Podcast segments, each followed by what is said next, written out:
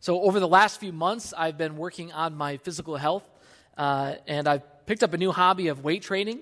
In fact, I've made the little mud room off the side of our house, kind of like my own tiny gym, and it's really cool. I really enjoy it. Uh, but this past week, I said, you know what, I'm, I'm lifting, but I really need to focus on my diet and my nutrition uh, this week uh, and in the coming weeks. And uh, so, literally, the day that I said this to myself, that I need to focus on my diet, I went to see some friends, and they said, Hey, uh, by the way, we have a bunch of extra donuts. Would you like some? And I, just, I was like, No, I can't do that. I'm, I'm trying to crack down on my diet. I'm trying to be good. I can't have any. You know, doesn't it seem like that's always the, always the case? That every time you're trying to make progress in an area, you get offered some type of obstacle like that. You know, you're trying to, you're trying to make progress physically, but your, your coworkers uh, happen to order pizza that night at work or you're making pro- you want to make progress in your relationships but you find yourself getting busy and things come up. Or you want to make progress financially or an unexpected bill comes your way. Or you want to make progress spiritually and you find yourself unmotivated and lethargic. It, you know one of our, our all of our most important tasks our goals our vocations in this life they are fraught with difficulties. And on top of that we have a real enemy the devil who prowls around like a roaring lion seeking to destroy lives, discourage us, oppose us, and distract us. And so progress in life is not going to be easy. John Maxwell says, everything worthwhile in life is uphill. Sadly, many people have uphill hopes, but downhill habits. And isn't that true? We encounter so many obstacles, so many uphill battles in life. And we've been in this series from ruins to restoration, and we're going to look at uh, three chapters in Nehemiah where God's people face numerous obstacles in completing this project of rebuilding the wall of Jerusalem. And yes, spoiler alert, we know they're, they're going to complete the wall, but they face so many uphill battles. It is a process. And so today we're going to look at seven obstacles that the people faced uh, and see what we can learn from them and how we can overcome some of the obstacles that we face in our lives and in our church. So, if you're following along in your Bible, I invite you to turn with me to, Nehemiah chapter 4, and we'll begin there. But before we do, I want to uh, set some context. There are some leaders from neighboring nations uh, who do not want the nation of Judah to succeed. You see, since they've been gone in exile, these nations have had control over the land, over maybe the trade routes that help them financially. And so now that Nehemiah is here and they're reestablishing the people, they don't like it. And so we're going to meet a lot of enemies uh, in, in these three chapters. We're going to meet Sanballat, who is the governor of Samaria to the north. We're going to meet Tobiah the Ammonite, who was over uh, the Ammonites in the east. We're going to have Geshem, who led the Arabs in the south. And then you're going to even hear from the people of Ashdod. That's the Philistines the old archenemy of the people of God, they're back. So, literally, Judah is surrounded by enemies on every side in the north, in the east, in the south, in the west. And does it seem like we have the same type of opposition? Seems like there are so many things opposed to us living a healthy and good, flourishing life in Jesus Christ. And so, we're going to look at some of these obstacles and some of the tactics that these the, the enemies of, of Judah used against them and how we might learn from these obstacles and overcoming the things we face in our spiritual lives. So, the first obstacle that people encounter is mockery. They encounter mockery. And chapter 4 begins like this When Sanballat heard that they were rebuilding the wall, he became angry and was greatly incensed.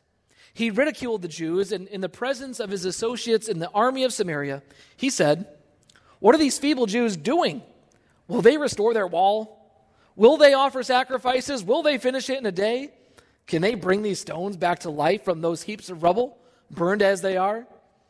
And Tobiah the Ammonite, who was at his side, said, What are they building? Even a fox climbing on it would break down the, their wall of stones. See, they were mocking them, they were making fun of them. It was this biting sarcasm.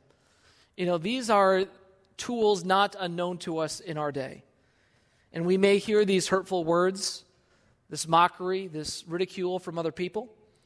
Or maybe you might hear it from our enemy, who ridicules you, who mocks you when you try to make progress towards Jesus, when you try to take steps towards Jesus. You might feel words of shame or ridicule in your heart and mind. So, what do we do? And what did Nehemiah do when he faced this ridicule, this mockery? Well, he turns to the weapon of prayer. And in verse 4, it says, uh, Nehemiah cries out, Hear us, our God, for we are despised. And so Nehemiah, he cries out to God, Look what's going on. And then, if you're following along in the passage, you'll see that Nehemiah prays some very harsh words here. He's basically asking God to, uh, to execute justice upon these enemies and to bring judgment upon them. And, you know, I think we now know that through the teachings of Jesus, our, our hearts towards our enemies are different. We're supposed to love and to pray for our enemies and those who perse- persecute us. We're called to an unlimited amount of forgiveness. But nevertheless, I think if we don't do anything uh, about our feelings of anger, if we don't do anything about our longing for justice and rightness in the world, it can come out in all kinds of ugly ways. And I think we're even seeing that in our world today. So I think it actually can be really helpful and a good spiritual practice for us to say, God, look what's going on. Look at the mess we are, we are in. Look at the injustice of our world. And these people, they aren't just mocking us, they're mocking you. God, take care of this. God, do something about this. And then we can pray, but God, help me to love them and help me to overcome evil with good. But for us, we learn not to battle ridicule from others with more ridicule, but we learn to turn to the Lord in prayer and we let God deal with it.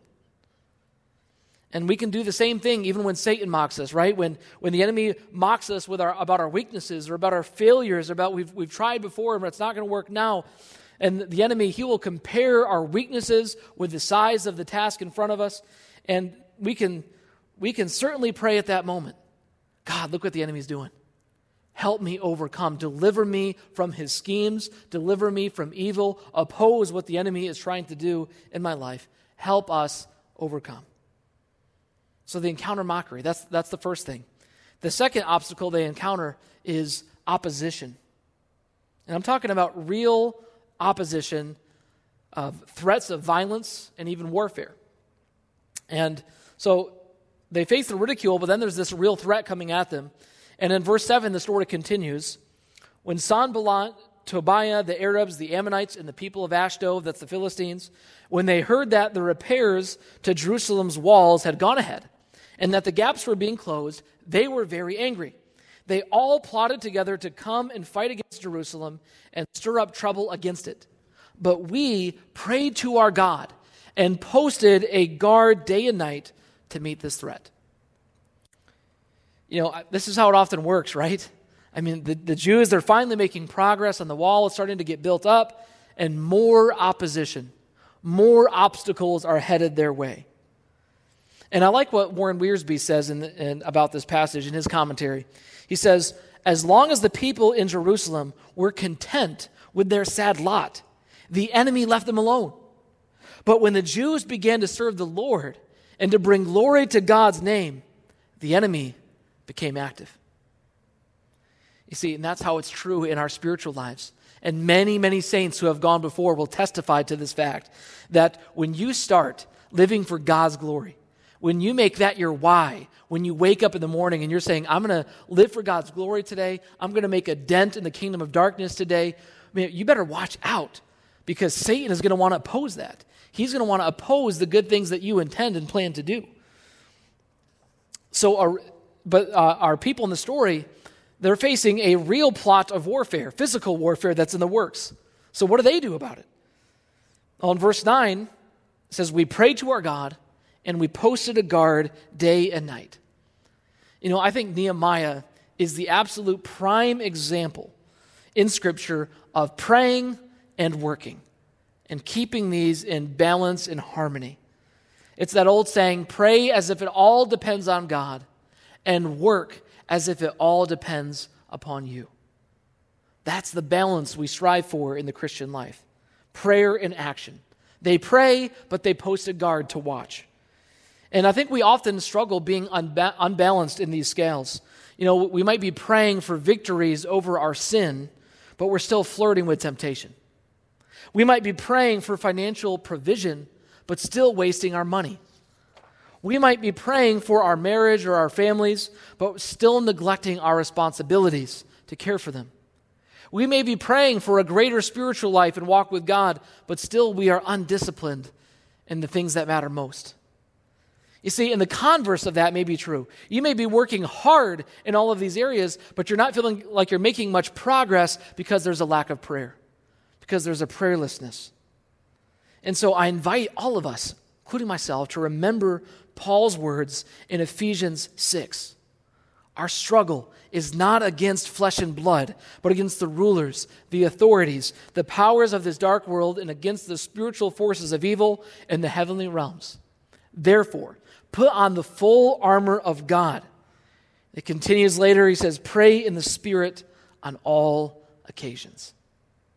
See, put on the armor of God, do something, and pray in the Spirit on all occasions. You see, this is exactly what Nehemiah does.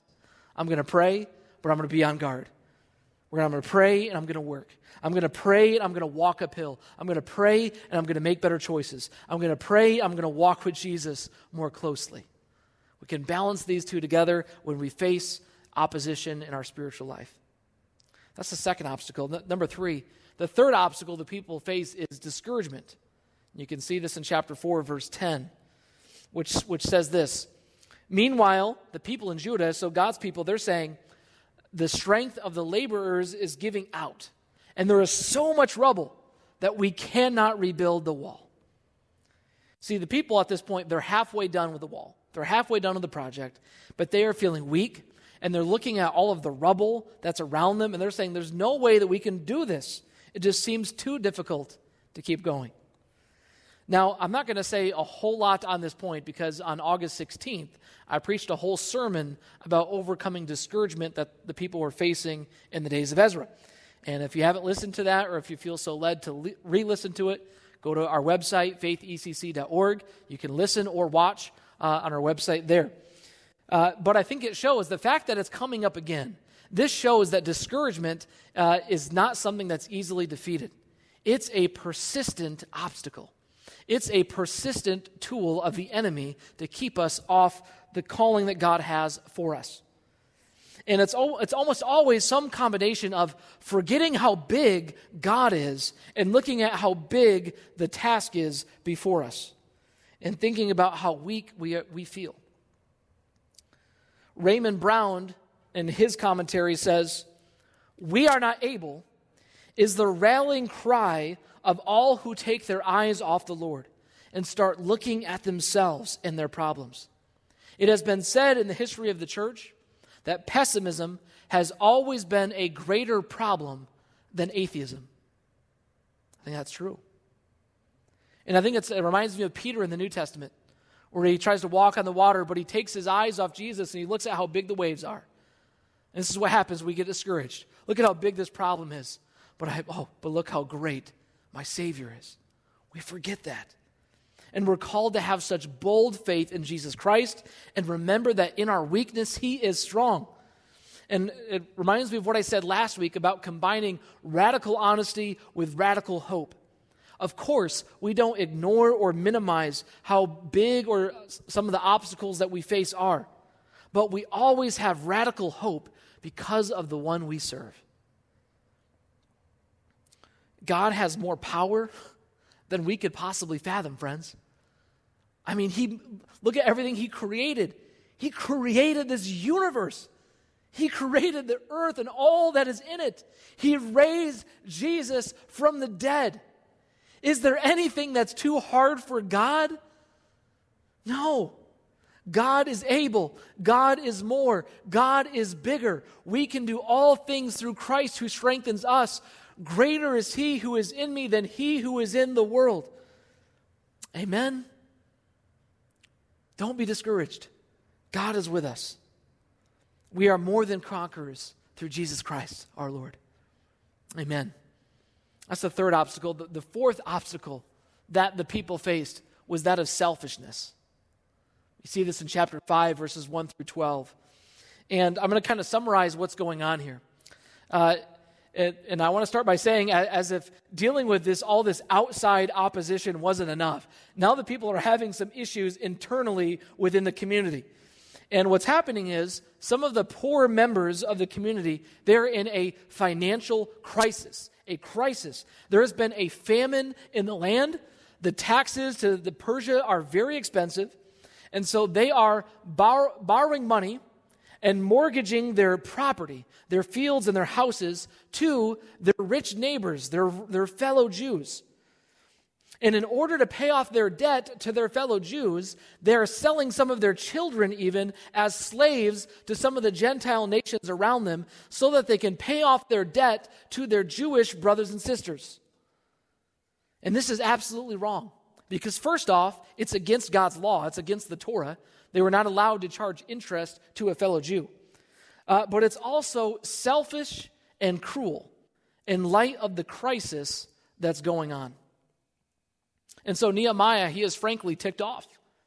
He is, he is upset super upset because these people, they are God's people, and they're supposed to be working together on this amazing project of rebuilding the wall, but now their selfishness and their greed is going to divide and bring division into the community.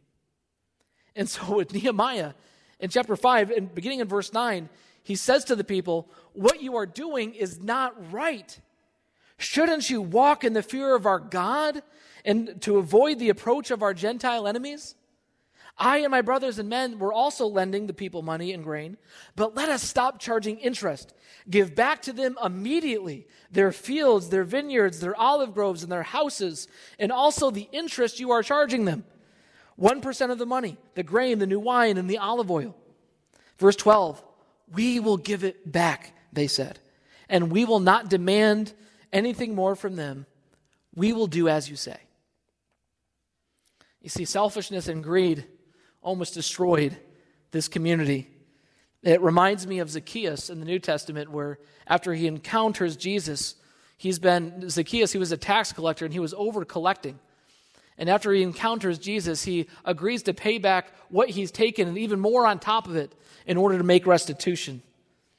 And when we encounter Jesus ourselves, we are led to live lives like the one who laid his whole life down as a ransom for many. This is how it's supposed to be in the church. The Apostle Paul said, Do nothing out of selfish ambition or vain conceit. Rather, in humility, value others above yourselves, not looking to your own interests, but each of you to the interests of others, having the same mindset as Christ Jesus. See, selfishness, looking out for yourself, it's a huge obstacle to the body of Christ and the work of God when we insist on our own way, our own rights, our own opinions, it causes division within Christ's body. You know, our, uh, for our church around here, our church leadership council was, was talking about this this past week, and we feel that the Holy Spirit is calling our church to a season of radical unity in this body, in this church family. And right now, we need to, to, to not insist on our own way and our own desires. And I, what I see all around us, and I don't think we're immune to this in our body, so, some of us are insisting on our own way about various things. You know, so, some of us are, are insisting, well, you know, if a mask is going to be required, then I'm out. You know, if it's not going to be the, the guidelines I want, then I'm out. And that's not right. In humility, value others above yourself. Consider the interests of others, how they might be scared, how they might have health concerns, how they might have other things going on. You see, you know, this is a complex issue. Coming up with this stuff is extremely tough. But if we are not careful, we are, we are going to let a, a five inch piece of cloth divide the body of Jesus Christ. We're going to let this divide us? Are we serious? And I recognize that there is complexity, and I recognize that many of you have uh, physical issues. Many of you are not comfortable returning. I fully support that. Don't hear me on that. I fully support those of you who cannot return or don't feel comfortable returning. But we need to be careful that we, we don't insist on our own way. And that we consider, and I, I don't even know what guidelines we're going to come up with when, when we come back to regular services inside. But gosh, let's not insist on our own desires. Let's consider the interests and the health of others. Let's lay down ourselves for the sake of our brothers and sisters. Let's stay together. And you may not agree with everything that happens, but let's say, you know what? I want to put the disagreement aside because I am wanting to stay connected to you. I am wanting to be united in this body. So let's be radically unified in this process. Let's be radically unified through this season because there's so many things that could divide us right now. So that's one of the obstacles that people face. It's an obstacle that we face. And I hope you hear my heart that I want us to stay unified through this and that I love you all dearly. And let's go to number five.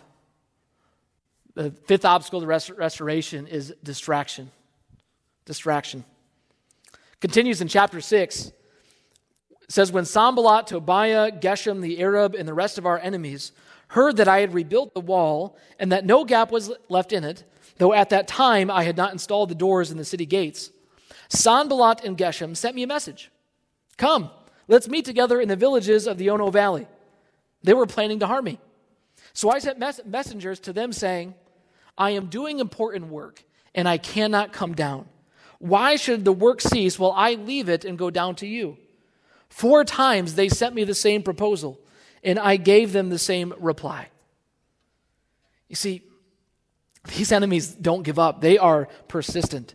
And our enemy does not give up easily either. We have to resist him and then he will flee. And Nehemiah's enemies, they're trying to trick him uh, so, so that they can harm him. So it's, it's a little bit, it's more than a distraction here, but certainly it's something that would distract him ultimately from the work because it would cause him to leave the wall. And I love Nehemiah's response. In verse 3, he says, I am doing important work and I cannot come down. See, it's been said that if the enemy can't defeat us, he will distract us. And I think every time it's actually a trick that's intended to bring us harm. So we have to recognize when we are being distracted from our vocations and our callings. And this may come in various forms. It may be offers from other people. It may be internet or TV consumption. It may be uh, things that take you from the important work of prayer. It may be other things that are good that distract you from your primary calling. So we have to be really discerning in the Holy Spirit here. And but personally, I want to adopt Nehemiah's response. Whenever I feel distracted, I want to say, I am doing important work and I cannot come down. I'm doing important work, so I, I can't check social media right now. I am doing important work. I can't lose, my focus right now. I am doing the important work of prayer. I cannot come down. And then we overcome the obstacle of distraction. Number six, this is the obstacle of intimidation. We see this in chapter 6, verses 5 through 9. The enemies, they are trying to slanderously promote a rumor that the Jews are planning to rebel against Persia and make Nehemiah king. Now, this rumor is not true at all, it is just slander. Uh, and and basically, what they're trying to do is the enemies, they're trying to make the people afraid of what King Artaxerxes, uh, Artaxerxes of Persia might do. And so they're trying to spread these false lies in order to get them to stop working on the wall. And this reminds me of Jesus, Jesus and his disciples, because the Jewish leaders, they wanted to get them in trouble with Caesar. Hey, this is a man who's also claiming to be king. And many brothers and sisters, of the Christian faith throughout the world, they have faced real threats from those in authority. They have been forced underground. They have been put in prison and beaten and tortured. The early church faced this type of intimidation as well. In the book of Acts, in the, in the very beginning, they're, they're seized by the Jewish leaders. They're put into prison and they are threatened. And right after they are released, in Acts chapter 4, they pray, and their prayer is amazing. They say, now, Lord, consider their threats and enable your servants to speak your word with great boldness. what? They had just been threatened, put in prison, and intimidated by the authorities. And their prayer is now, God, give us more boldness, make us more bold in the face of this intimidation. What? But that was their heart for the gospel of Jesus Christ. And Nehemiah does the same thing here. He faces this intimidation, and in verse 10, he says, But now, God, strengthen my hands. Strengthen my hands to face this boldness. I'm going to come out like a lion. These people are threatening me, but I'm going to be bold through you strengthening me. I'm going to keep going in spite of it. So that's number six. Finally, we get to number seven. Our last, last obstacle is the obstacle of temptation. Temptation. So, what happens here in verses 10 through 14, Nehemiah, he is meeting with this so called prophet.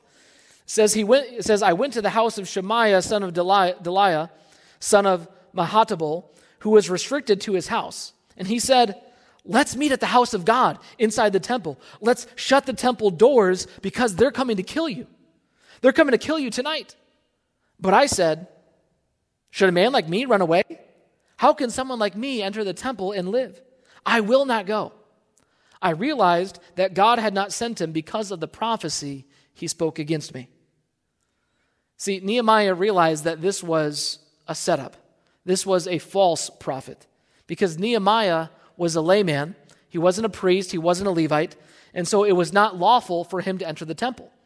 In fact, this is something that you could be put to death for. So, this is absolutely a trap. And Shemaiah, this prophet, is trying to offer Nehemiah protection, something that he says will protect himself, when actually it's going to bring Nehemiah harm and discredit him and lead him to disobey the word of God. And this is how exa- exactly how our enemy works too in the spiritual life. Our enemy makes sin look good. He makes sin looks like, look, look like it's going to be so beneficial to you. It's going to protect you. He's going to make uh, uh, sin look like self care. He's going to make sin look like it's good for you. But in reality, it is deadly. And Nehemiah, he could see right through the lie. And th- that it wasn't intended to help him, it was intended to harm him. So, friends, you might have thought that this series, From Ruins to Restoration, that this process was going to be easy. But it was anything but. It was all uphill. Look at all the obstacles they faced. They faced ridicule, but they prayed. They faced op- opposition, but they prayed and they kept working. They faced discouragement, but they remembered God's power. They, were, they, were, they faced selfishness, but they repented and stayed unified. They faced distraction, but they stayed focused. They faced intimidation, but they faced it boldly. There was temptation, but they resisted. And after all of this, after all of this, we finally get to the moment we've been waiting for. Nehemiah chapter 6, verses 15 through 16. The wall was completed in 52 days.